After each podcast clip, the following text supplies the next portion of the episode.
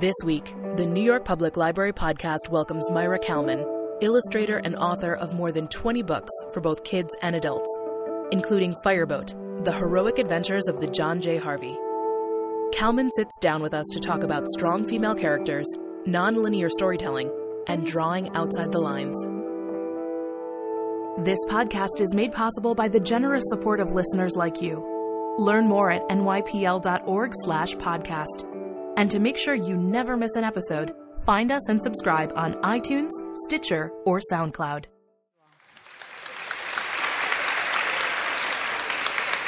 Great. How's that? Can you hear me? You're going to have to like close and announce that there's no talking allowed. Well, you're supposed to be quiet in the library, aren't you? Well, I think what oh, happens oh, is people mine? Okay. people sort of wander in. The acoustics are strange, but have gotten better over time. I mean, they suck. The acoustics, right? right. Can you all hear Can us? you hear? I have to keep Okay. it that close to my mouth. Okay. So, um, I want to talk about uh, my favorite things, which I thought was a lovely book, and I wanted to talk about how it was structured because I found the structure of it so interesting. I mean, first you start with your own personal story, and then you move to the, the, the curated collection that you put together out of the Hu- Cooper Hewitt collection, which is reopening in December, October. December 12th. December 12th. Right. And then you move to your own favorite things, um, which we'll talk about. But I, I wondered was it an editorial decision? Was it your decision that you wanted it to make sense by telling the personal? How, how did that evolve? Well, it's because I can't stay on point. And actually, it's very true. I don't, you know, any assignment that's given to me, I think, well, that's nice, but I have another idea. And not to make it um, self indulgent, but there, I, I spend a lot of time thinking about the things that I love. So it grew out of a conversation about the Cooper Hewitt, but it had to be more personal and it had to have more meaning for me than just a catalog of a show. Sure, So I was, so I was able to find a way in terms of memory, in terms of my family, and, and, and the sense of how do we inhabit space and what are the things that we collect. So to give it a context rather than here's some stuff in a museum because that might or might not be interesting. I, um, in the book, you say, or it also says on the back of the book, people lived, people died, everything is part of everything book, fish, suit, time, mother, father, life. And I thought maybe this is the clue to favorite things, um, and maybe you distilled it down just to a couple of words. Um, I I want to talk about that further and just how favorite things come to pass. I mean, they have to do with stories we hear, maybe times we spent with somebody, looking at somebody in a hat and suddenly you love hats, writing a list and suddenly writing that list gives you more pleasure than the list. It's just writing the list. So, can you can you talk a little further about that?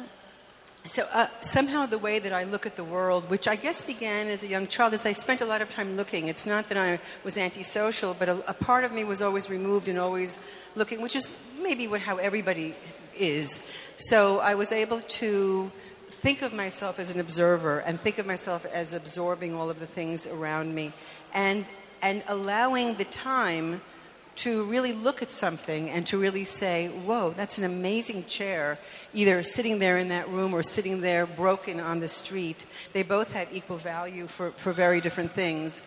And I think that my family, the women in my family were really important. They were, they were very much storytellers and they were irreverent and, and, and um, funny.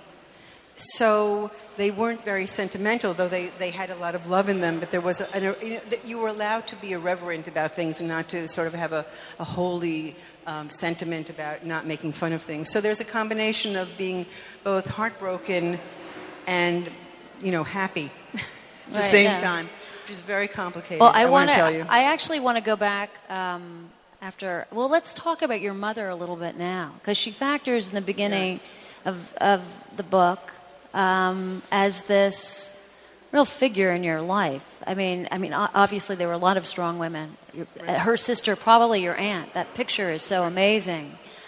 Um, and she was a great beauty. Um, and, and one of the most moving, as I, I told you, pieces, and I was going to talk about it later in the book, for me at least, what were these embroideries you made after your mother died.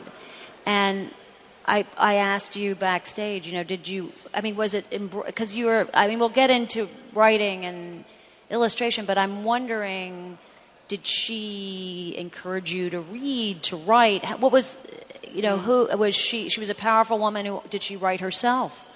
Did she embroider? Did she, you know, tell me a little bit about um, well, my mother, my family came from Belarus, and so they brought with them the home arts of embroidery and, and, right. and, ironing and all of those things that everybody did in their little shack in their little village. That was, you know, what you did, what the women did too.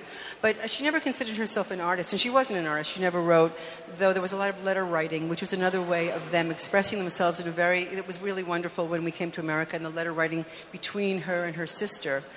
But uh, what she did encourage me to do was to read, and that was critical in our family. So when we came to America, we went to the library we didn't buy books, but we went to the library and we started, you know, we worked our way around. And, and I said, when I got to L, when I got to Pippi Longstocking, I said, this is the job for me. I'm going to be a writer. There was no That's... question about it. And, you know, and, and it's funny because, but I want to say that I just, before I was here now, I was with my son who has a museum in an elevator shaft on Cortlandt Alley. And we're open, and we, I say we because I feel so, you know, part of it. He is opening an extension in another elevator shaft, and it's going to be the museum of my mother's underwear closet. Clearly, there was no other choice but that. And so the, the sense that you know we want to honor her, and this is the way that I mean, she had a beautiful underwear closet, but at any mm-hmm. rate, very organized and with the linen beautifully ironed and, and, and lined up. So you know, we, we the dialogue of how these people inhabit your lives and how they can continue to inhabit in a funny and ridiculous and wonderful way. I mean, now I hope all of you come and you'll see the underwear. How great Sara Berman's underwear, like giant bra collection was. So. Um, we continue to have a sense of humor and a sense of life and the and you know and a sense of loss you know that it's, sure. it's inconceivable that she's not here with us so of course i talk to her all day long and um, try to hear the answer which i'm making up obviously so you were seven or eight years old when you found pippi longstocking and she mm-hmm. was a strong female character who was incredibly independent was that the yeah, draw yeah. and the drawings in the book were there the drawings in the book didn't really speak to me as much, though of course they were vivid. It was really when I got a little bit older and I was looking at Ludwig Bemelmans. I mean, those those drawings and that that I said, okay, now I know now I know what world I really want to inhabit because it's it's about a world of it, it taking your own life, your travels and your experiences, and somehow weaving it into a into a story, into an, a narrative that's not really plot based. It's more, you know, you know, experience and in, you know, the, in, the, inter, the in, unconnected and yet connected events that happened during the day. When, and Bemelmans was for me the top. That was the top. Yeah. And when did the shift to drawing occur from just working on the writing? I mean, how did you decide? It's you really wanted you wanted to do both, and you wanted to do less of the writing and right, more of the illustrating. No, right, none, of the, none of the writing. My my goal was to stop writing horrible purple prose, and I have all my notebooks. You know, I think I have everything. I all the notebooks that I have since I'm about 17 or 18, wow. and and they morphed from writing into drawing. It's really interesting, you know, for me to see it, but it's beyond painful for me to read what I wrote. Then, of course, it probably is for most people to read what they wrote as an adolescent. I mean, it's you know, it's horrible. So I said I really need to find a different way. And you know, the, the time of new wave and punk and uh, you know, punk drawings and Saul Steinberg had a huge retrospective in 1978. So in, in the early 70s, I decided I would try this new thing, this narrative drawing, which wasn't a new thing at all, and that would be a way for me to tell my story, you know, cartoony and kind of, you know, uh, surreal and naive and all of those things that I thought was a good way to, to tell the story. And then I was able, after I, the ch- my children were born and everything was so completely wacko and fabulous and nutty, uh, that I thought, oh, this is the time to be able to, to do this for children. A children's book is a great way to write and to paint with a lot of freedom to do whatever you want. And it's you. I, have when I was reading a number of interviews, you really you talked about how the details and observing and the environment was much more important than the story per se. That you weren't driven by story; you were really driven by what you saw around you and the details. So it's the outside of the story rather than the inside of, really than the plot. Right. The plot Right, has nothing. the you know, the plot it, doesn't right. even exist for me. I don't even know what that is, and I don't. I don't think I could do one. I mean, in the barest, barest way in the books, there's some kind of plot to hold it together, but that's just an excuse for all the stuff that happens in between and the, you know, the digressions and the, you know, just the things that even if you know when I do a painting and I have a good, pretty good idea of what the painting is going to be, and I want to keep it simple and I want to keep the, the words down to the minimum, and you really have to edit for a children's book. I also all of a sudden I say, yeah, but there was this great box I saw. I better throw that in, and wouldn't it be nice if I could put in like the Duchess of Devonshire lying on a in this, you know? So all of a sudden there's there's more stuff Right. peopling the the scene. Uh, because I just can't help myself. So it's more the digressions than what pops into your mind. Now, I, I want Yeah. to talk about the the Kant walk at 3:30. The, the this walk that you take. I mean, now you're saying that you're doing morning walks, but that you Yeah. take a break every day, and it's been and you sug- have suggested it to your students as well to Yeah, take well, this break. the- the- and this must be where all something these happens or nothing something happens. happen- nothing Ideally, happens. nothing right. happens. No, the the the uh, Kant. Uh, you know, I, I know nothing else and understand nothing else about him except for the fact that he, He took a walk. You know, that's about the extent of my knowledge. But uh, he took a walk at 3:30 every day. I think it was 3:30. Maybe some of you know better. Maybe it was 3:15 or something. But so when I was teaching a course at, uh, at design, for design students at SVA, one of the years we took this Kantian that you take a walk by yourself without you know your phone and your thing and your no no music and no conversation and you really are able to experience what it is that people do experience which is just the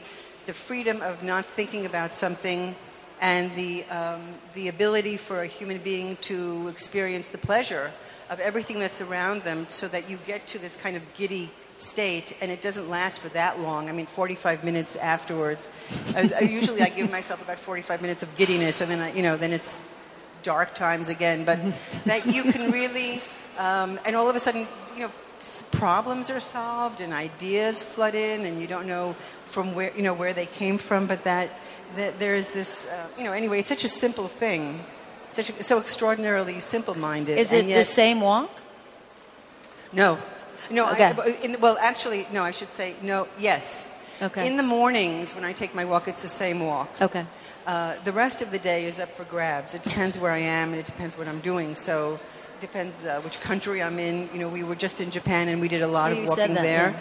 And there was one walk called the Philosopher's Walk, which, um, which uh, w- there was a philosopher there who also took a walk every day from one spot to the other, and he was famous for, you know, trudging along in a philosophical manner. In a dark and dour or dour, depending on how you say it. I think it's dour, but at any Dower, rate- I say it Dower too. and so uh, that's a free freedom, and you know, it's free and it's healthy and it's ridiculously. Um, effective for thinking. Yeah. yeah. yeah. Exactly. and if, if it's not effective, then fine also, but it will be. What um, what I wanted to find out what the books first illustrators you mentioned, but uh, are there artists that you really love looking at their work and you go back constantly and they find do they find their way into your work or are they just people you know like Goya for example or Goya. Yeah. Goya. Uh, you know, the, I consider myself an illustrator, but I spend a lot of time in museums and I go, and, and really, the more I paint, the more I'm inspecting how other people are painting. And if you look at a Monet water lily, you could probably look at that for the rest of all time and, and learn a tremendous amount, both about the nature of being alive and the nature of, you know, what kind of truth you want to express in your life and how do you use that white, how do you do that white and how do you do that thing.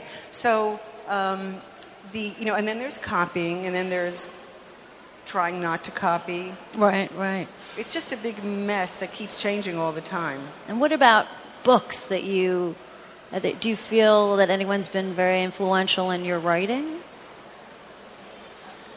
There, there are people who have inspired me very much in my writing. Of course, I don't know whether you'd see it, but I think probably, you know, uh, Nabokov jumps to mind, and Jane Austen, uh, and um, Sebald, and Oh, uh. Robert Walser.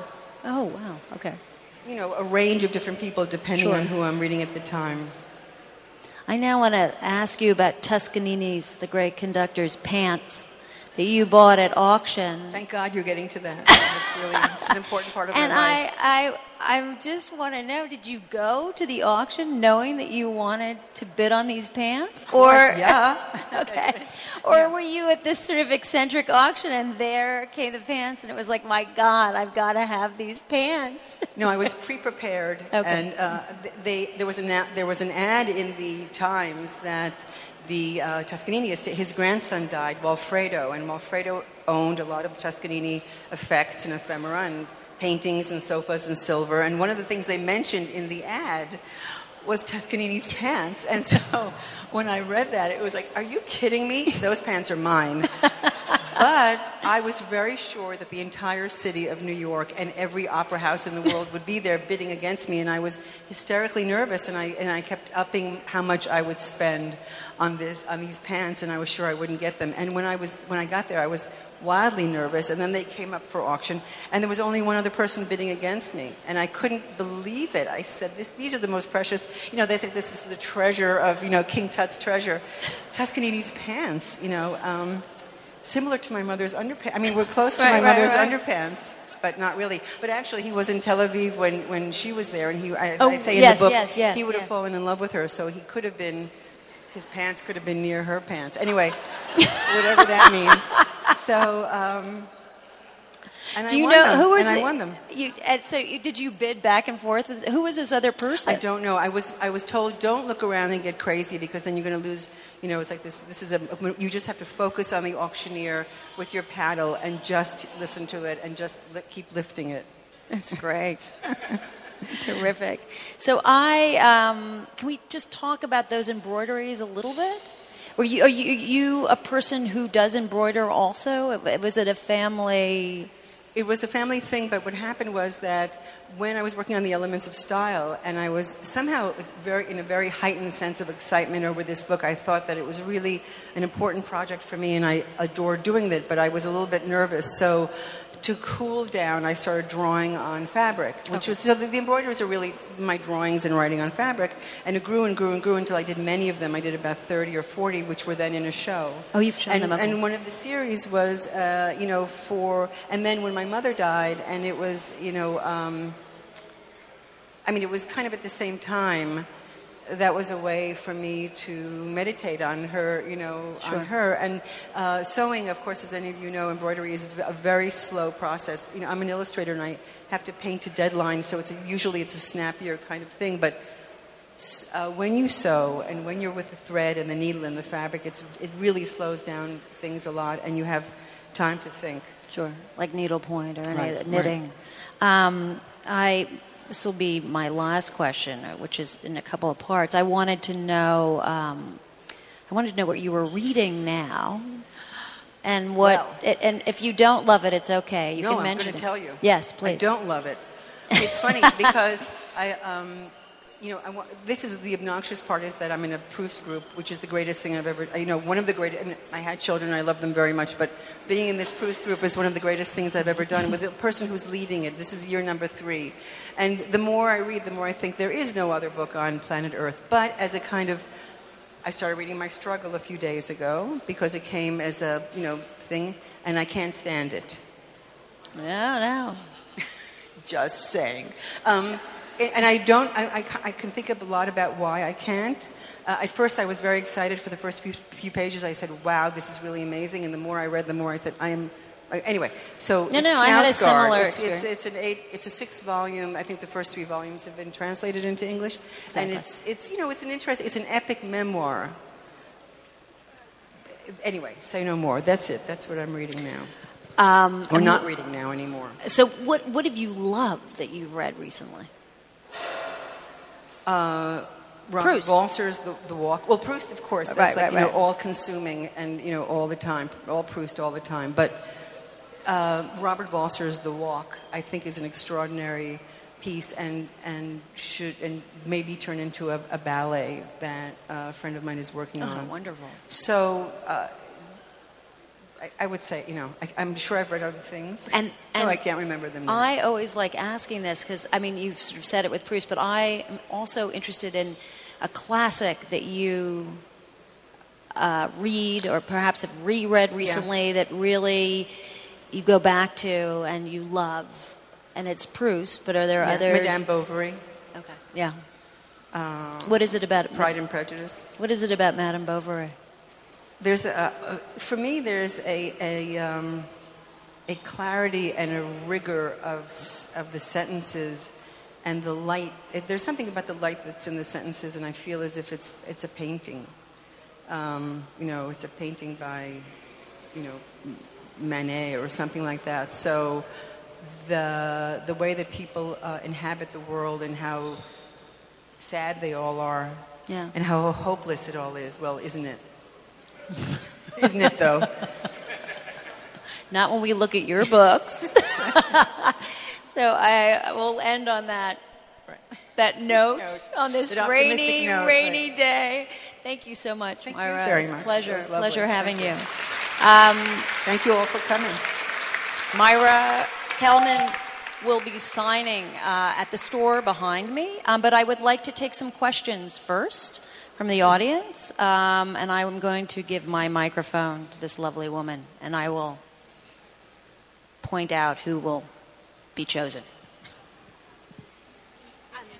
Just based on what you were saying about Proust and, and Madame Bovary, how do you deal with translations?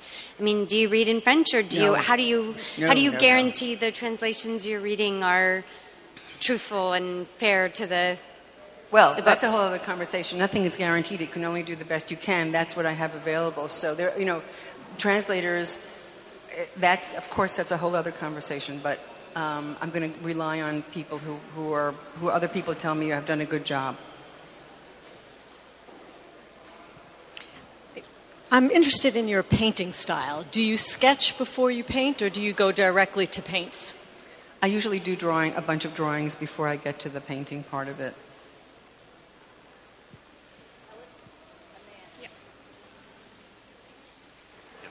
So uh, our son loves uh, Next Stop Grand Central, and I was wondering how that project came about. That's funny because we could. We're almost in Grand Central in that way. Um, I had done the. They were renovating Grand Central those many years ago, and they asked me to do the construction barricades. So I did a series of drawings which were blown up into huge barri- barricades and you know ripped apart and just used as to hide other stuff. And it was based on the, the nature of Grand Central and people and eating and running. And, and then I loved being there so much that I said I really wanted to hang out some more.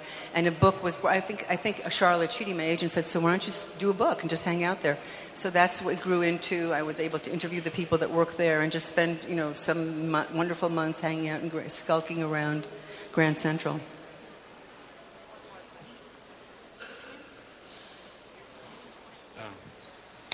Um, have you thought about doing an illustrated companion to In Search of Lost Time? Ooh, I couldn't do that, but there's a beautiful, beautifully illustrated. Of course, my, my, I'm blanking on the illustrator now, but there or painter, where there's a, a, vol, a like kind of an oversized volume of Swann's Way. Uh, do any of you know it? It's it's so and it's beautifully painted, and I think that I would probably be I wouldn't be up to the I wouldn't I wouldn't be good enough to do that. So I'm going to leave it to other people.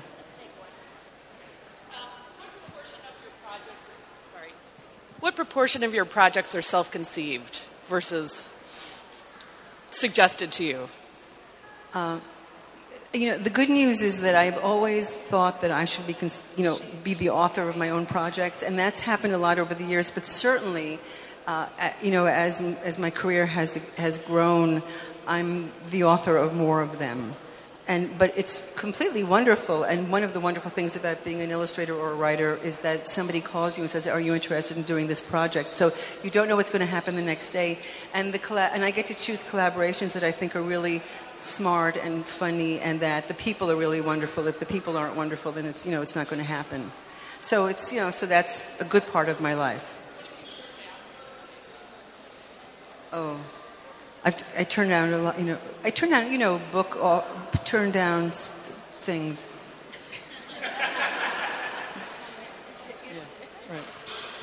Um, quickly, my son Max and I want to say thank you for the Max books. And then also, um, speaking of collaborations, your collaboration with Daniel Handler was so delightful. I got so tied up in the story, and then it was like, oh, yeah, there's an illustration. It was like a present. So I wanted to ask about your collaboration with Daniel. Daniel and I are, uh, uh, he's, he's, of course, he's brilliant and funny and wonderful. And we have an ongoing dialogue where we've now worked on four books together, and, and um, there is a, an exchange. You know, we send each other photos and things and odd bits of information, and somehow, you know, it happens organically, which is really for me the best way. That out of a conversation, that kind of a sideways sentence that you didn't really know you were going to say, you go, oh, well, that would be nice to do. Why don't we do that? And and it feels right, and it feels like you. And I think that's the most important. You know, that for us, we always are trying to be ourselves or find ourselves, and not to be something else. And so he and I can do that together happily. Thank you. Thank Thank, you. you. all Thank for being here. This podcast is made possible by the generous support of listeners like you. Learn more at nypl.org slash podcast.